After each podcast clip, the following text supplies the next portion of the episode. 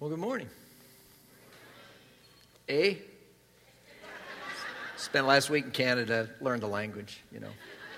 I wasn't here last week. Um, your kindness sent me and my bride of 25 years to the uh, Western Rockies in Canada. These are some pictures from there. I thought you at least deserved that after your kindness. Um, that, that's uh, Moraine Lake, I believe. Um, let's see what else we have here. We have a clicker that doesn't work, so I'm going to sync my clicker, which will probably trash your software. Okay, you ready? Ah, that was interesting. There we go. Well, there's another one. Um, another lake that we got to visit. And I believe you're going to have to advance the slides for me because the clicker is not working. There we go. Just a view of one of the, that's one of the hikes we were on. Uh, I think I have the next slide. You're also going to have to slide over, uh, Derek, so I can see you because this is not going to work. Yeah, I'll make a gesture like I'm clicking, and you click for me. Uh, we hiked up high enough to get into snow that was at least knee deep, that turned us around and made us stop uh, the hike at that point in time. And I'm a critter person, so we had to see lots of critters. They had mule deer and um, bighorn sheep, which was fun to be able to see and photograph, and uh, black bear, mom and a couple of, of babies out there. But uh, it was a beautiful, beautiful place, and we had a very refreshing, uh, restorative week together, and I can't, um, can't thank you all enough. I think, reflecting back on this, I think if, if someone were to ask me, How do I know God is good? one of my answers would be Northwake. You are one of the great evidences of the goodness of God in my life and in my family's lives, and I am profoundly grateful for it and humbled by it, and I just want to thank you again. Um, but enough, enough travelogue. Uh, we want to return this morning to 1 Samuel and our series on seeking God wholeheartedly, lessons from the life of David in 1 and 2 Samuel. And we're in chapter 24 of 1 Samuel this morning. And as you find that, I'd like to pray for our time in the Word together. Okay, let's bow in prayer. Lord God, come now and, um, and grab our lives by your Word and shake us free from the compromises that rob us of joy and rob you of glory and honor. Um, I pray that the proclamation of your word this morning would, by your Spirit, be made relevant and applicable to every life in this room and in the hearing of this message. That you might have your, your great and merciful way with us this morning through your word. So we ask this in the name of Christ. Amen. Okay, 1 Samuel 24 um, starts this way After Saul returned from pursuing the Philistines, you remember David's life was spared at the end of chapter 23 because Saul was called off to pursue the Philistines once again, their enemies. But now Saul is told that David is in the desert of En Gedi. So Saul took 3,000 chosen men from all Israel and set out to look for David and his men near the crags of the wild goats. So King Saul, ruling King Saul, is pursuing the anointed and future King David, trying to kill him. Saul, as you remember, has joined the dark side, and now he is committed to killing the man whom God has appointed to be king in his place. He came to the sheep pens along the way. A cave was there, and Saul went in to relieve himself. And David and his men were far back in the cave, and the men said, This is the day the Lord spoke of when he said, I will give your enemy into your hands for you to deal with as you wish. So you understand the scenario.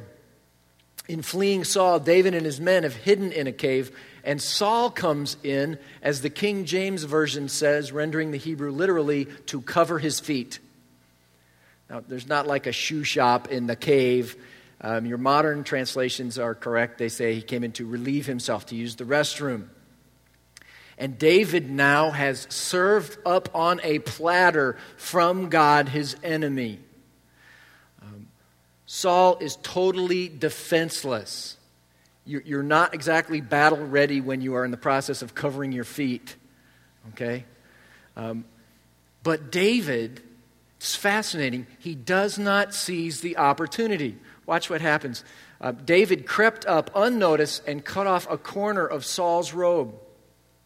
Afterward, David was conscience stricken for having cut off a corner of his robe, and he said to his men, The Lord forbid that I should do such a thing to my master, the Lord's anointed, or lift my hand against him, for he is the anointed of the Lord. And with these words, David rebuked his men and did not allow them to attack Saul. And Saul left the cave and went his way. And then David went out of the cave and called out to Saul, My lord the king. And when Saul looked behind him, David bowed down and prostrated himself with his face to the ground. This is unthinkable. Military adversary served up his arch enemy who's trying to take his life right there, totally defenseless in front of him in the cave. And he does not take his life. There is something that is constraining David in an, in an inviolable way. Continues in verse 9. He said to Saul, Why do you listen when men say, David is bent on harming you?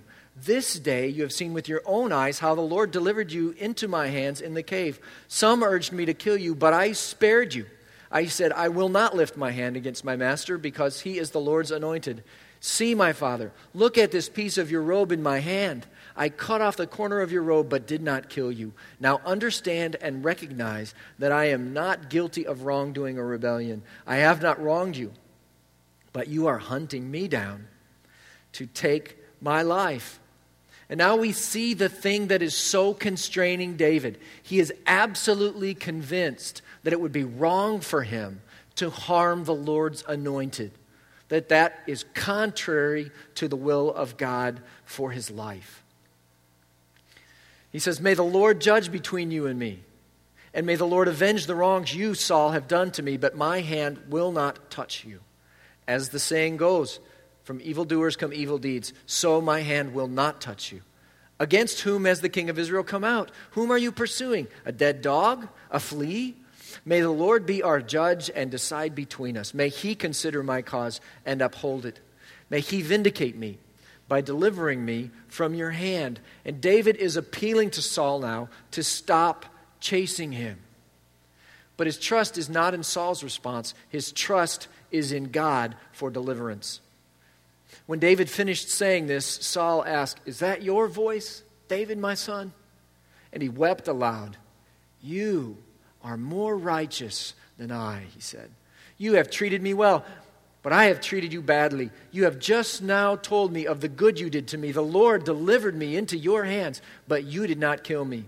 When a man finds his enemy, does he let him get away unharmed? May the Lord reward you well for the way you treated me today. I know, Saul says, that you, David, will surely be king. It's a huge admission for Saul and that the kingdom of Israel will be established in your hands. Now swear to me by the Lord that you will not cut off my descendants or wipe out my name from, your, from my father's family. So David gave his oath to Saul, and Saul returned home. But David and his men went up to the stronghold. This is, this is an amazing thing that Saul says. He has been chasing David, bent on killing him, and now he's brought to the point where he admits that David will be the king in Saul's place. You have to wonder what pushed him to this point, what brought him to this point of admitting that David would be the king. And of course, it has to do with David's righteous conduct, but there's something more that I think was really just a slap in the face to Saul that made him wake up. And that's the image of David standing there holding a piece of cloth from Saul's robe. I know this had to take Saul back to the last time that his robe was torn. Back in chapter 15, Saul is pleading with the great prophet Samuel, and he says, I beg you, Samuel, forgive my sin, come back with me so that I may worship the Lord. But Samuel said to him, I will not go back with you. You, Saul, have rejected the word of the Lord, and the Lord has rejected you as king over Israel. And as Samuel turned to leave, after prophesying that Saul would lose the kingdom, Saul caught hold of the hem of his robe and it tore. And Samuel said to him, The Lord has torn the kingdom of Israel from you today and has given it to one of your neighbors. To one better than you. So now here stands a man that Saul has just says, You are more righteous than I. What is he holding in his hand? The hem of Saul's robe. And Saul realizes this is the fulfillment of the prophecy that David is the one better than he, whom the kingdom has been torn away from Saul and given to David. This is an amazing story. But what makes it even more fascinating to me is if you'll flip over one page in your Bible and look at chapter 26, it's almost a do over. The, the same scenario plays out again in a slightly different setting. In chapter 26, those Omri Ziphites who betrayed David once before now go to Saul at Gibeah and said, Is not David hiding out on the hill of Hachilah, which faces Jeshimon? So Saul went down to the desert of Ziph. This is unbelievable. Saul has acknowledged David is to be king. He has told him that God is going to bless him, and now he's still pursuing him, trying to take his life. So Saul went down to the desert of Ziph with his 3,000 chosen men of Israel to search there for David. Saul made his camp beside the road on the hill of Hachilah, facing Jeshimon, but David stayed in the desert. And when he saw that Saul had followed him there, he sent out scouts and learned that Saul had definitely arrived. And David set out and went to the place where Saul had camped. He saw where Saul and Abner, son of Ner, the commander of the army, had lain down, and Saul was lying inside the camp with the army encamped around him. And David then asked Ahimelech the Hittite and Abishai, son of Zeruiah, Joab's brother, Who will go down into the camp with me to Saul? So David's looking for a volunteer to go with him by nightfall right into Saul's camp. I'll go with you, said Abishai. So David and Abishai went to the army by night, and there was Saul lying asleep inside the camp with his spear stuck in the ground near his head. Abner and the other soldiers were lying around him, and Abishai said to David, Today God has delivered your enemy into your hands. Does that sound familiar? Okay. It's, it's the same as the previous chapter. Now let me pin him to the ground with one thrust of my spear. I will not strike him twice. This is a huge, it has to be a huge deja vu experience for David.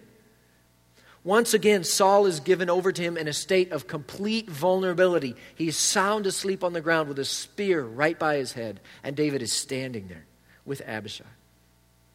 Once again, he hears the voice of his men urging him to take Saul's life, and once again, um, David refuses.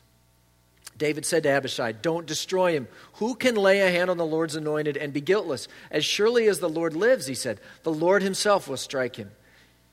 Either his time will come and he will die, or he will go into battle and perish. But the Lord forbid that I should lay a hand on the Lord's anointed. Now get the spear and water jug that are near his head and let's go.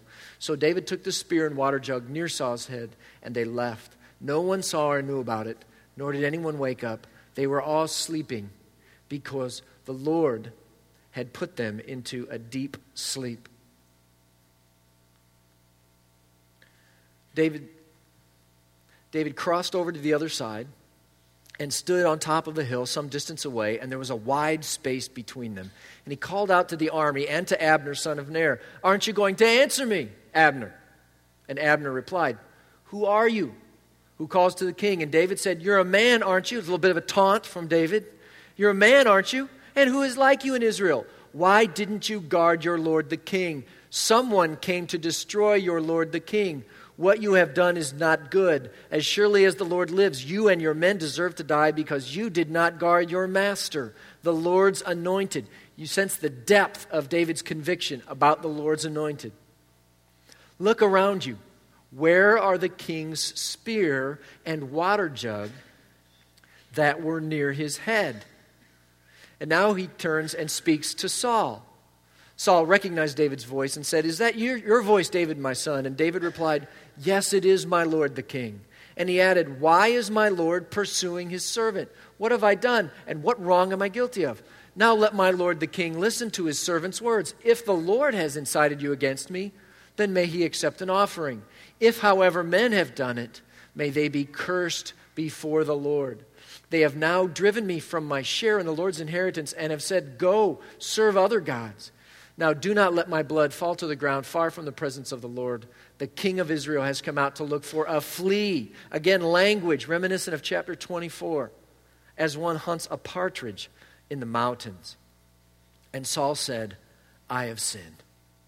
Come back, David, my son, because you considered my life precious today. I will not try to harm you again. Surely I have acted like a fool and have erred greatly. Here is the king's spear, David answered. Let one of your young men come over and get it. The Lord rewards every man for his righteousness and faithfulness. The Lord delivered you into my hands today. But I would not lay a hand on the Lord's anointed. As surely as I valued your life today, so may the Lord value my life and deliver me from all trouble. Then Saul said to David, May you be blessed, my son David. You will do great things and surely triumph. So David went on his way, and Saul returned home. Once again, Saul is brought to the point of acknowledging David's superior righteousness and blessing the very man he's been seeking to kill. So, in these two chapters, they're amazing similarities. Let me just underscore some of them.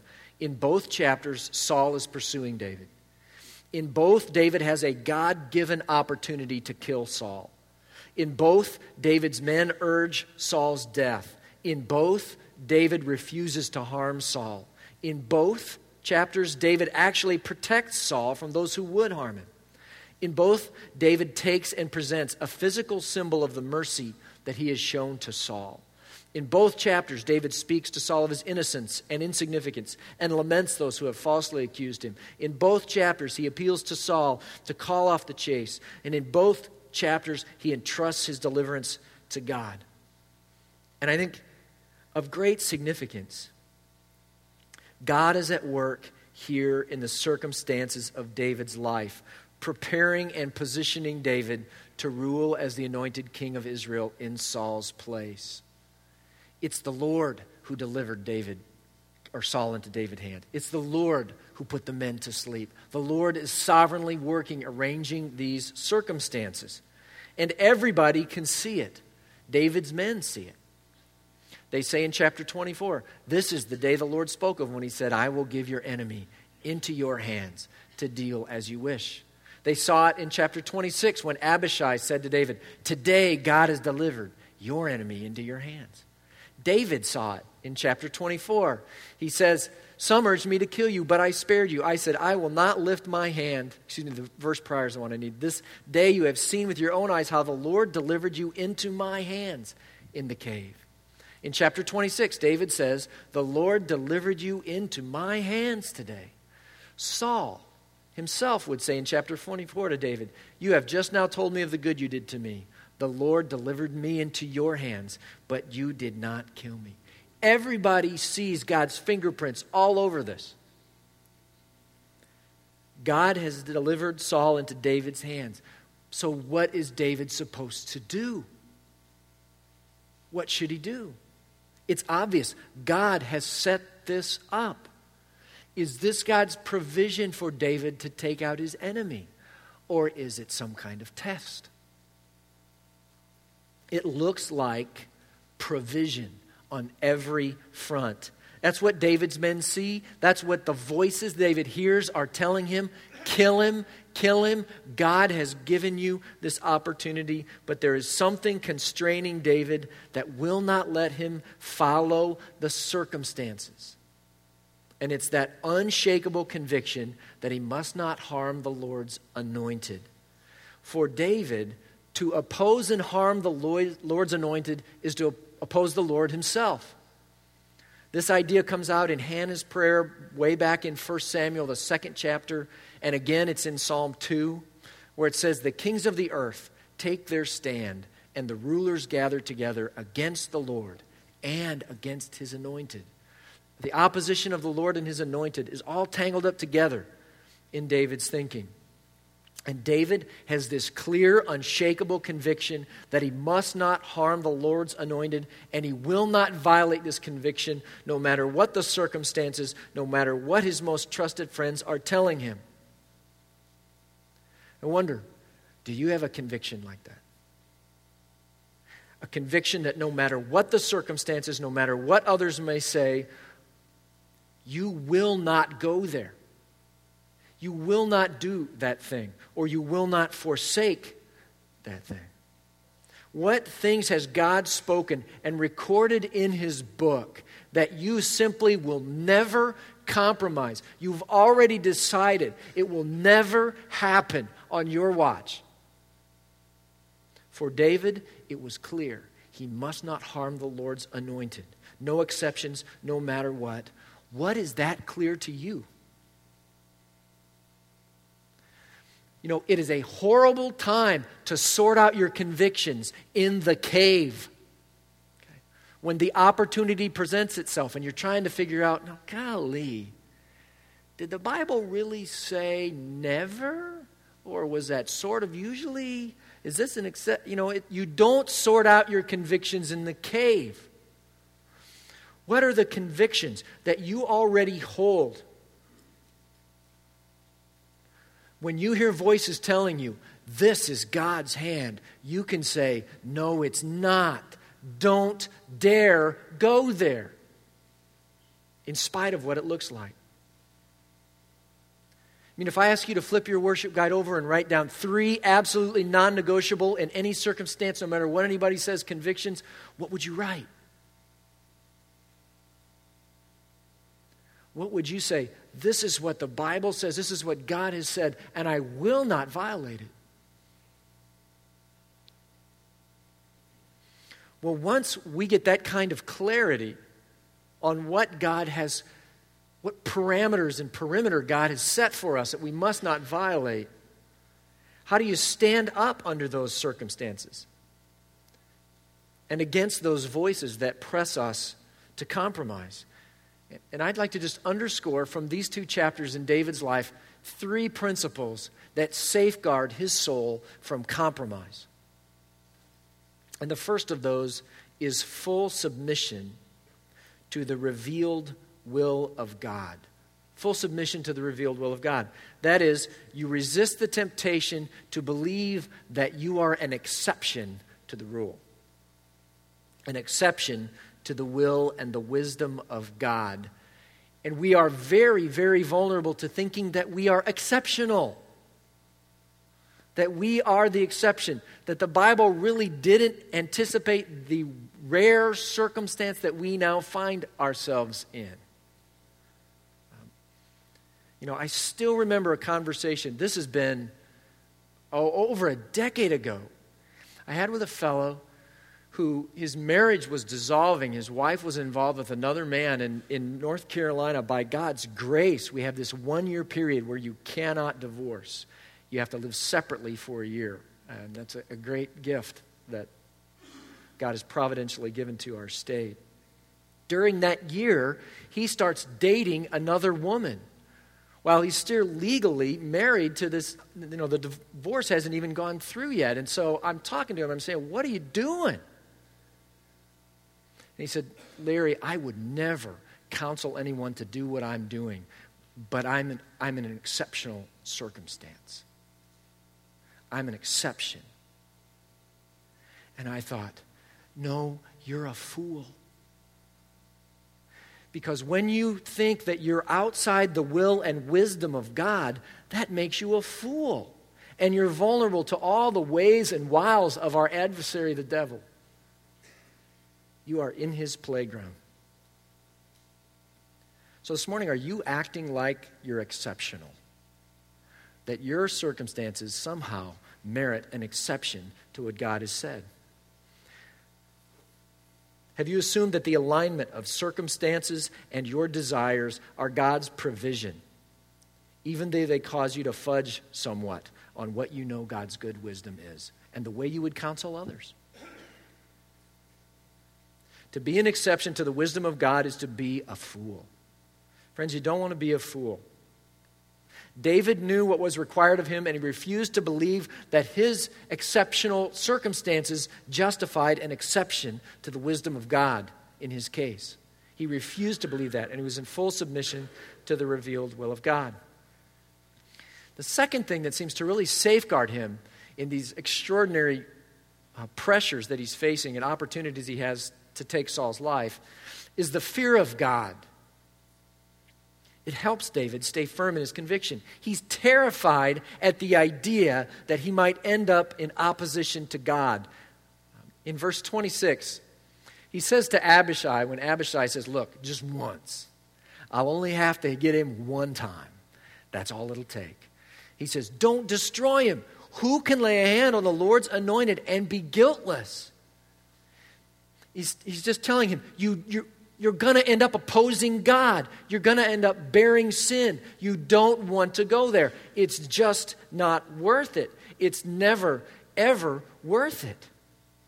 David would rather pass up the opportunity of a lifetime twice than risk being at odds with God. It's just not worth it. Now, we scientists tell us we are the only um, species on Earth that has the remarkable abilities that we have for risk assessment. Um, a guy named Jeffrey Kluger in Time magazine last year wrote and said, But in spite of that, we have a confounding habit of worrying about mere possibilities while ignoring probabilities. He says, for example, we agonize over the avian flu, which, as of December 06, has killed precisely no one in the U.S., but we have to be cajoled into getting vaccinated for the common flu, which contributes to the deaths of 36,000 Americans each year. It says white knuckle flyers routinely choose the car when traveling long distances, heedless of the fact that at most a few hundred people die in the U.S. commercial airline crashes in a year, compared with 44,000 killed in motor vehicle wrecks.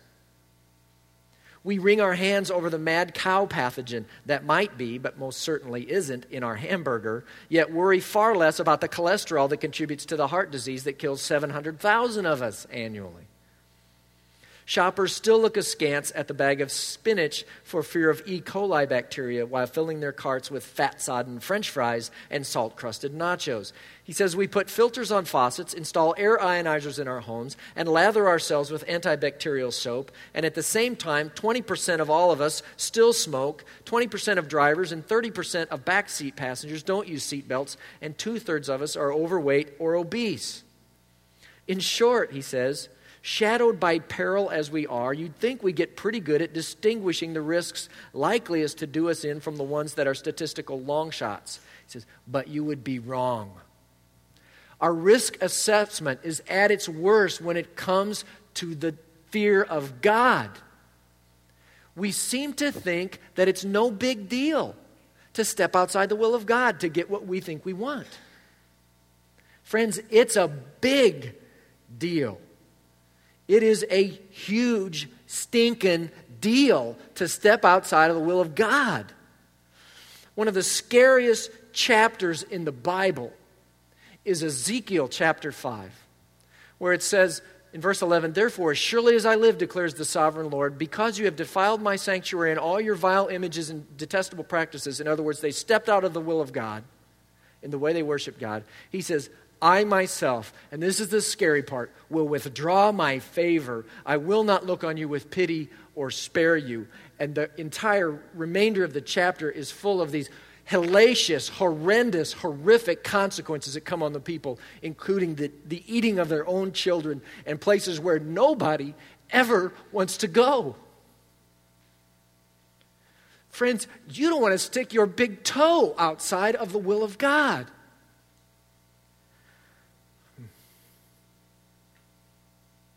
So, are you sure that those circumstances that you're looking at are God's permission and provision and not a test? If they take you outside of His written word, then they are not a green light, they're a red light. Third thing, full submission to the revealed will of God, the fear of God. And the last thing, there's a beautiful complement to the fear of God, is his trust in God. He fears and he trusts in extraordinary ways. In chapter 24, verse 15, he says to Saul, May the Lord be our judge and decide between us. May he consider our cause and uphold us. May he vindicate me by delivering me from your hand. He trusts God to deliver.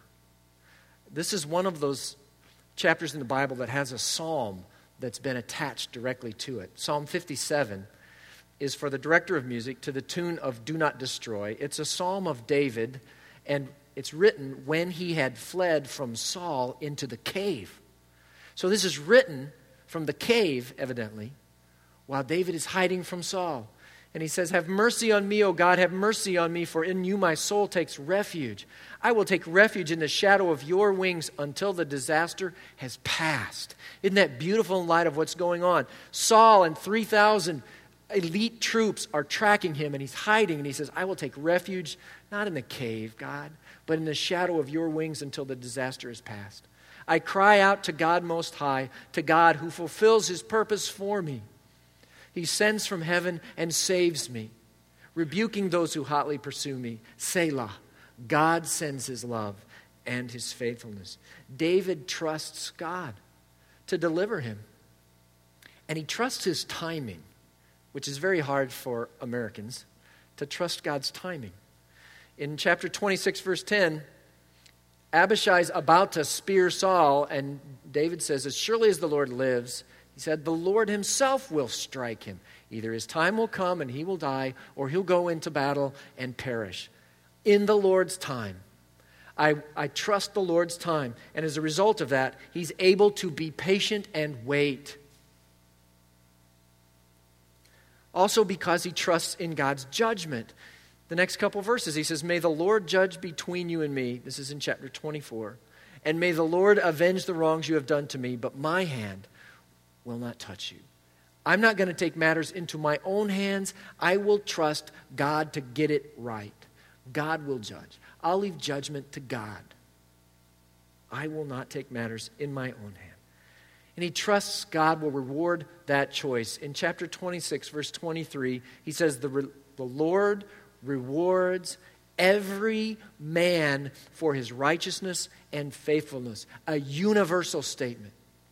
He says, The Lord delivered you, Saul, into my hands today, but I would not lay a hand on the Lord's anointed. David is confident that God will reward, the right choice he's making. And it's a promise that's yours and mine as well as David's. The Lord rewards every man for his righteousness and faithfulness. David's trust in God, along with his fear of God and his full submission to the revealed will of God, enabled him to stand firm in his convictions.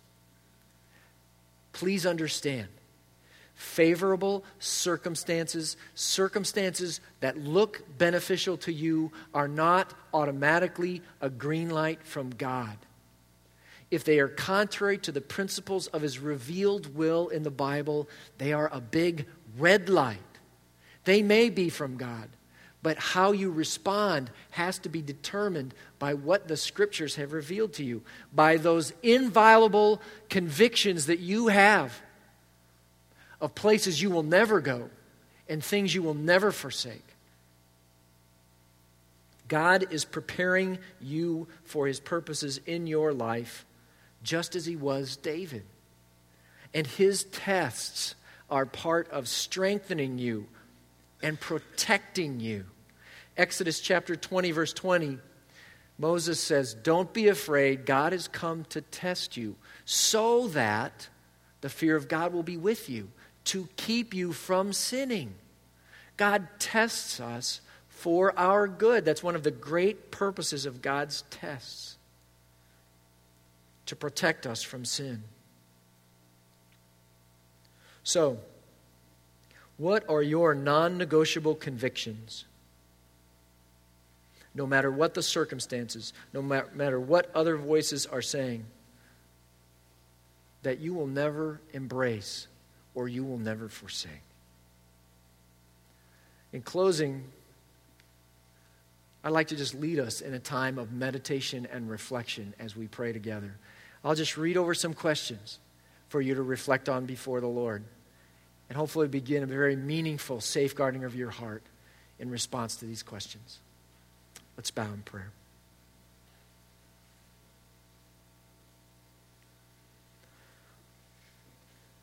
Lord, direct our thoughts now as we examine our own hearts. Show us where we must stand, and show us where we have compromised, that we might stand again. So, this morning, are you laying up treasure in heaven? Are you being content with what you have? Are you jeopardizing that by the things that you are longing for and the things that you are buying? Are you caring for the poor and those in need? Have you made an uncompromising commitment that that's a higher priority than the pursuit of your personal pleasure?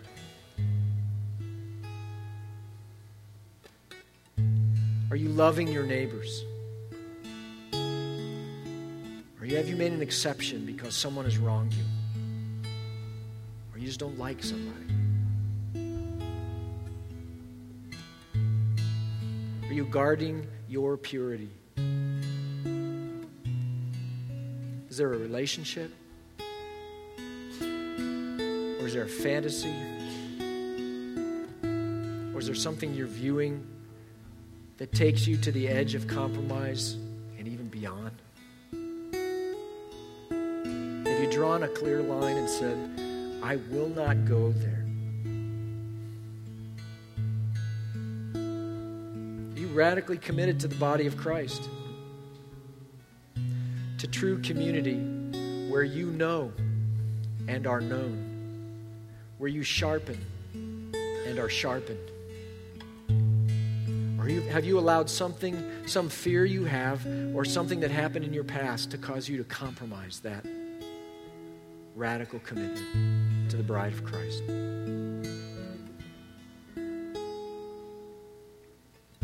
Are you excusing your anger as exceptional and justified?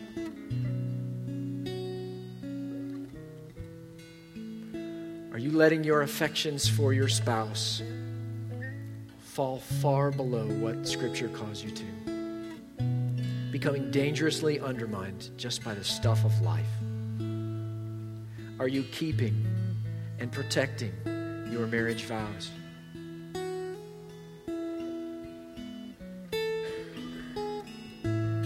Are you ignoring your worries, excusing them as understandable in light of the circumstances? When God Himself has said, to cast your cares on Him because He cares for you.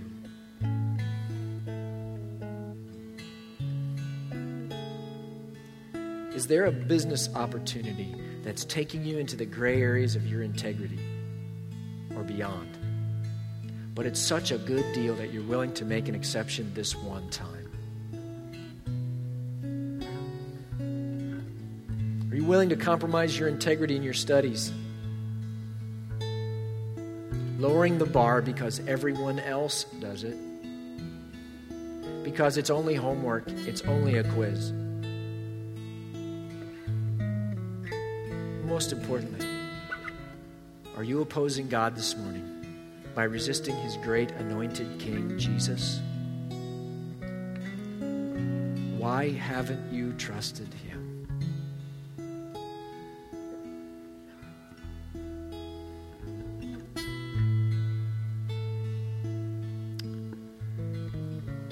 Father, we need much grace this morning to stand on what we know is true and right, what we have found in your word to be your perfect wisdom and will for us. Give us grace to stand.